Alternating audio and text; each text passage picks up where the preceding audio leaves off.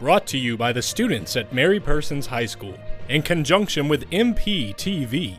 This is Monroe County Schools Radio, exclusively on Magic 100 FM.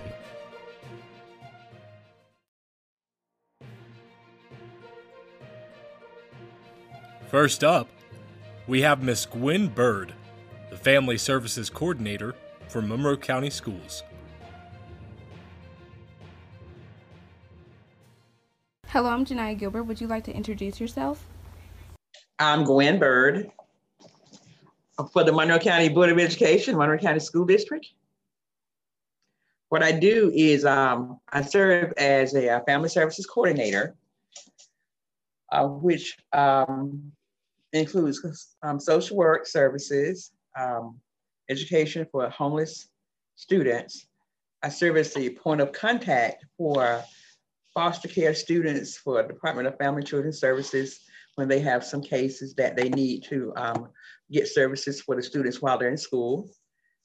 If a student is having some attendance issues, then I serve as the truancy officer and take those cases to court if it's necessary.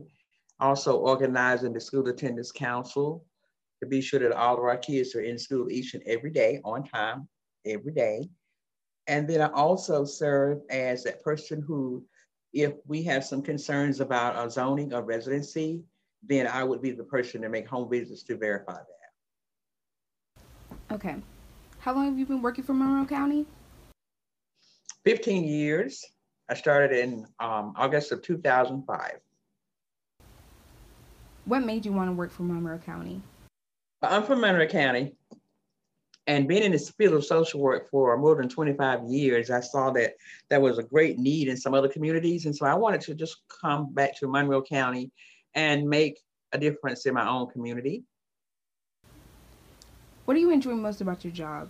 Okay, so I enjoy just about everything about my job I enjoy. Sometimes, you know, things are a little tough because in this field, sometimes you see some sadness, but I still enjoy most of what I do. Has COVID changed your working experience? Well, it has made really not a whole lot because I always was careful. I always was conscious of the fact that I needed to keep my distance between myself and other people. And I always knew that I needed to make sure that I washed my hands. So it hasn't really changed my work as much, because during the time that we were shut down, I still worked. Can you tell us a little about the Backpack Buddies program? It's a program that we started, excuse me, in 2012. And it was started because I heard about it in a meeting that they were doing this in other areas.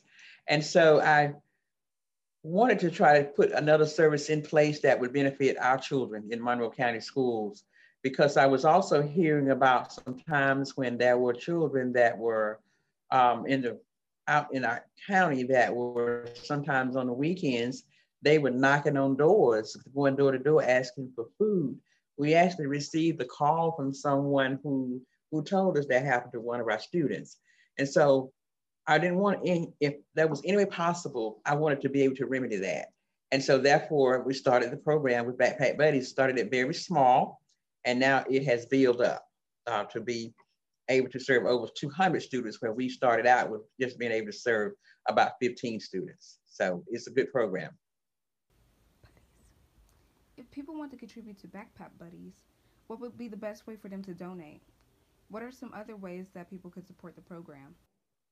Well, they can contribute by, first of all, we have a website. And if they go on the website, if someone wanted to contribute, they can contribute through the website or by mailing a check to the Monroe County Board of Education. And then be sure that check has in the memo line, Backpack Buddies. Also, people can donate their time through the website, or they can contact me at the Board of Education and express that, or also by emailing me to let me know that they're interested in either contributing their time or their money. In addition to putting food in those backpacks that we send home on the weekends, we also like to put in school supplies and books and toiletry items and sometimes little small toys, stuffed animals, things like that, that we love to put in those bags so that when the children get their food, they have some other things that they can do as well, especially the books. Well, that's all the questions that I have for today. Thank you so much for doing this interview. You're welcome. Next up, Mary Persons student Dante Olivieri interviews Patrick Hamilton, the Fine Arts Event Coordinator for Monroe County Schools. Hello, my name is Dante Romeo Olivieri. Today I'm here with Mr. Patrick Hamilton, the Fine Arts Event Coordinator of the Monroe County School District. How are you doing today? I'm doing great. About yourself, Dante? I'm doing fantastic. So today we have some questions for you to get the listeners to get to know you a little bit better and what you do around here. So first question is, what are your duties as the Fine Arts Event Coordinator? So essentially, I'm the Fine Arts Event Coordinator for the entire school system. So my main job is to help organize all of our arts events through the three elementary schools, the middle school, and the high school. So once a year, I get together with all of our fine arts staff at all of those schools, and we kind of hash out and determine what are the best dates that fit each event. Now, for the most part, for our performing events, which is more of what I have a hand in, those performing events all basically perform under mostly the same facility, which is the Fine Arts Center. So it takes a lot of coordination to be able to move those schedules around and make sure we have enough time for folks to rehearse, perform, and be able to prepare for their shows. So the Fine Arts Center is used about, out of 180 school days, it's used roughly about 170 of those days. And then a chunk of my job is to use those other days within the rest of the year to try to find outside entertainment and tours that come through our area. A chunk of that is basically working with agents and working with touring artists and their management to bring in concerts for our community. Huge plus to this is that every artist that we bring in or every concert that we have, we do offer student opportunities to be able to work hand in hand with these leading professionals within the industry. So for instance, we just about always have students working in our box office for our touring productions, and that's giving money management skills and patron management and customer service skills. And then we also have students that are working backstage with these leading technicians, and we also have masterclass opportunities where our choirs and our student performers are able to learn directly from the artists or perform side by side through opening acts with the artists as well. That is amazing. Leading into the next question, have your responsibilities shifted at all due to the new COVID restrictions? If so, could you tell us how? They have changed drastically. So currently right now, we are still essentially closed to the general public. We're focusing just right now on the school system and our fine arts events. Back on March 13th, which was Friday the 13th, it was kind of our last regular day before the school system closed down in that time period. We actually had a professional concert that was supposed to come through that evening. And that morning we got the call and had to go ahead and cancel that show and push it back to a later date. Now, once we pushed back that concert, it ended up that we pushed back all of our professional concerts just to be sure. Now, we made this conscious decision because we wanted to focus on the root of our mission, which is to support our arts education programs and to give arts education opportunities to the students of Monroe County Schools. So that was a conscious decision to push those back. Now, currently right now, we are being used mostly as a classroom for the choir students. Mary Persons has a pretty robust choir program, and a good bit of students are involved with that. So we have the area for them to be able to socially distance within our auditorium. Through part of those restrictions also, singers can only sing in one location for about 30 minutes. And then they have to clear out the room, clear out the air. Now we end up moving them to another location, which is another auditorium that we manage. That is a 300-seat Board of Education auditorium. So we work with those students here in the Fine Arts Center, then we move them over to the auditorium to work with them over there as well. In addition, we have definitely jumped way more into the digital world. So I'm definitely stretching out my skills into filming and working on some virtual opportunities.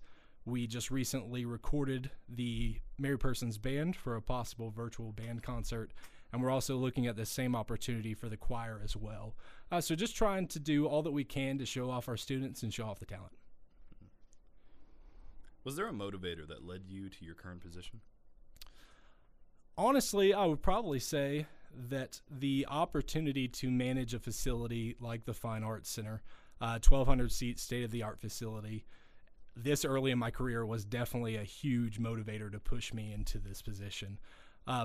Previously, I worked down at the Grand Opera House in Macon, and I started out as a box office clerk. While I was a box office clerk, I started going to school for theater, and I thought that I wanted to be a theater teacher.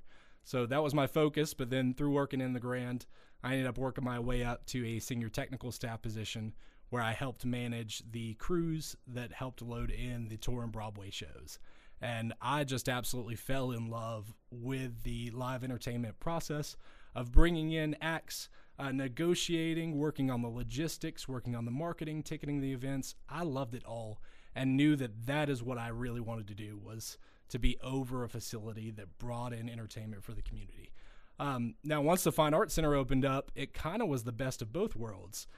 I wasn't necessarily teaching, but I was able to work with students to try to inspire and give them opportunities to work within the arts, both in a learning opportunity but also a professional manner.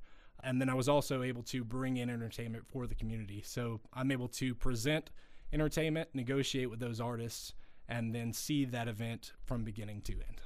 What does an average day look like in your career? It's definitely much different now.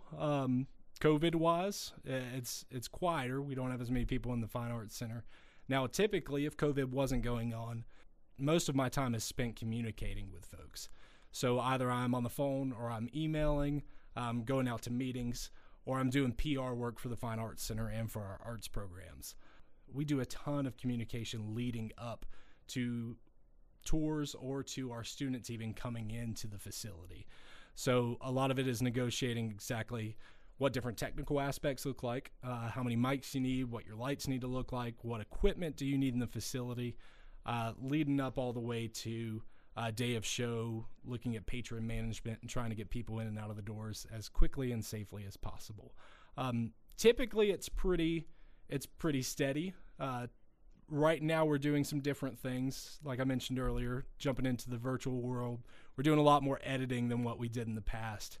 I have a lot of friends that also have this as a career, and a lot of folks are out of jobs right now. Many venues are shutting their doors, and they are looking for the future and where does this industry go. I think it's no doubt that the entertainment industry, at least the live entertainment industry, will definitely be one of the last industries to kind of regrow after the pandemic is over with.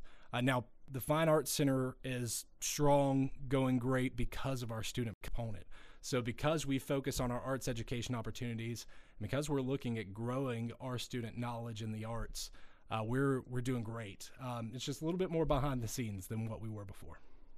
So if you could really narrow it down to what the basics of the main part of your career, your job is, how does one coordinate an event?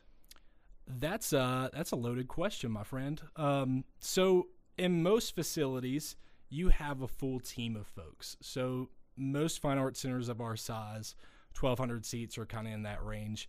They have an executive director that basically leads up everything, a technical director that figures out all the tech, a marketing director that promotes all of your shows, and a ticketing or patron management director that focuses on that first-hand contact with patrons and the ticketing aspect of those events. Now, at our Fine Arts Center full-time, we only have two folks. We have myself and our technician, Jacob Smith.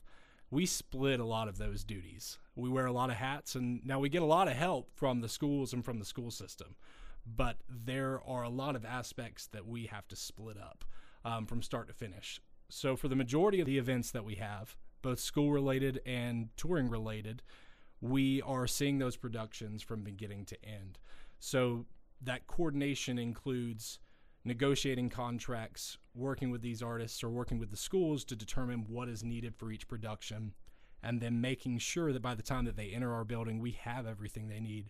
And we've thought of every single thing that they need, but also everything that will go wrong, because things always go wrong on show day. To coordinate an event, you basically have to see all of those holes or things that could happen and try to plan ahead. So it's a bunch of planning. Like I said, with it just being me and our technician, I'm looking into all of our future events. By the time they actually enter our building, then really Jake is taking care of all of their needs right at that point. I'm mostly the planning process into that.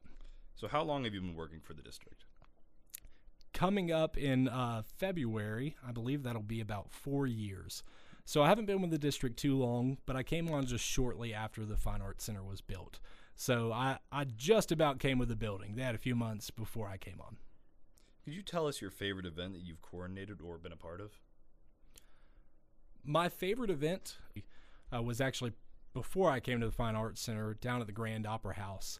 I was working the box office, and we had Greg Allman of the Allman Brothers come and play at the Grand Opera House. He played a couple of nights. Now, I started out at the very beginning of them booking this event, started out selling tickets. Honestly, I was in college. I was pretty young, and I knew of the Allman Brothers, but I had no idea who Greg Allman was and no idea of his following or how big this concert was. I remember we put tickets on sale, and literally that day we sold out of 2 events. It was ridiculous. We were on the calls nonstop selling tickets, and then immediately following, we still had a ton of calls of people wanting to come to this event. Leading up to the event, it just seemed to grow more and more and more. And then finally, on the day of the event, I worked the box office and also was pushed into actually working a security job for the show. And it was insane. The energy in the room was just completely electric. At that time, I hadn't been to a ton of concerts, but that event right there, I mean, many of the folks going to the event were of an older age, and it was just like they were reliving their youth, and it was insane. There were tons of lights, tons of folks, and I remember feeling that energy and seeing what it did to the community of Macon, and seeing how many people flocked to the community, came to the local businesses, and how positive it was for that downtown area, and thinking, oh my gosh, this is cool. Like, this is something that I want to be a part of. So I think that was a big turning point that showed me what a big concert could do for not only the community of people coming to see the show, but also the local economy of the surrounding businesses. I worked one of the last concerts that he played at the Grand Opera House, and I didn't know it at the time, but it was one of the coolest events that I've ever worked. So, in closing, is there anything that you would like to say to the listeners? In general, I'd love to speak to the community and our patrons, definitely our season ticket holders. This has been a funky year. I, for one, appreciate all of our season ticket holders that have stood by us in this time frame. We've had to change a lot of dates and move around a lot of events to accommodate for the current pandemic that is going on. And just want to say that we appreciate you sticking with us. We're looking forward to the day that we can house more events and hold both all of our student body and our community in person here to see live entertainment. We look forward to seeing you soon at the Fine Arts Center. As we can't currently hold public concerts, we thought that we would bring the concert to you. Please enjoy the Merry Persons Beginning Women's Chorus as they sing Music Is by Andy Beck.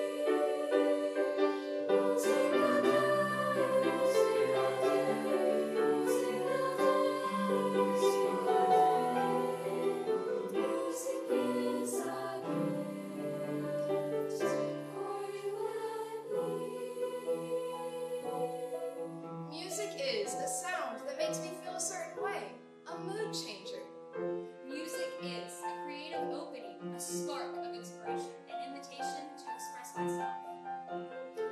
Music is the reason I can always raise my type down. A story of longing and a way to find my voice, singing my days, singing my days,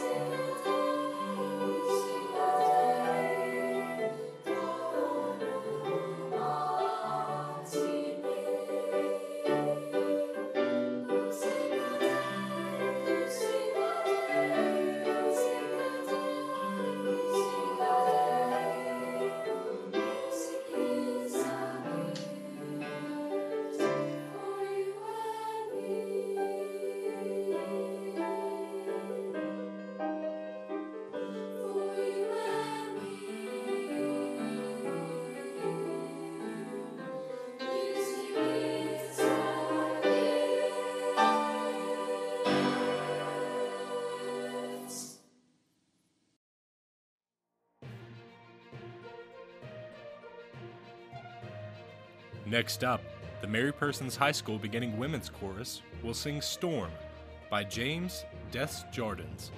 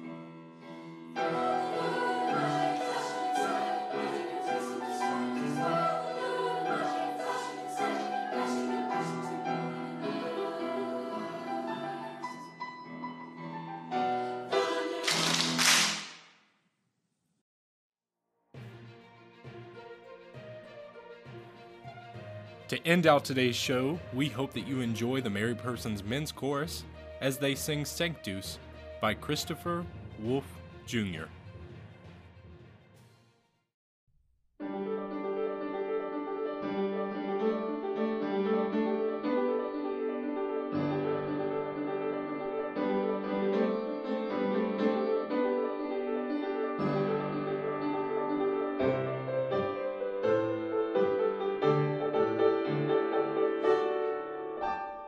Song to song.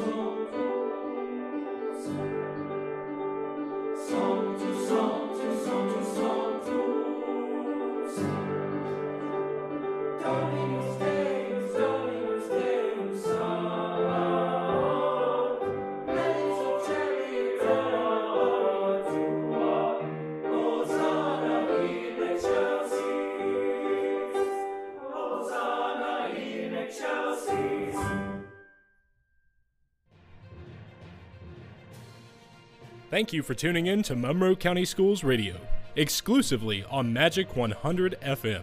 Have a great week, remember to be a champ, and as always, go Dogs! The thoughts expressed in this segment represent Monroe County Schools.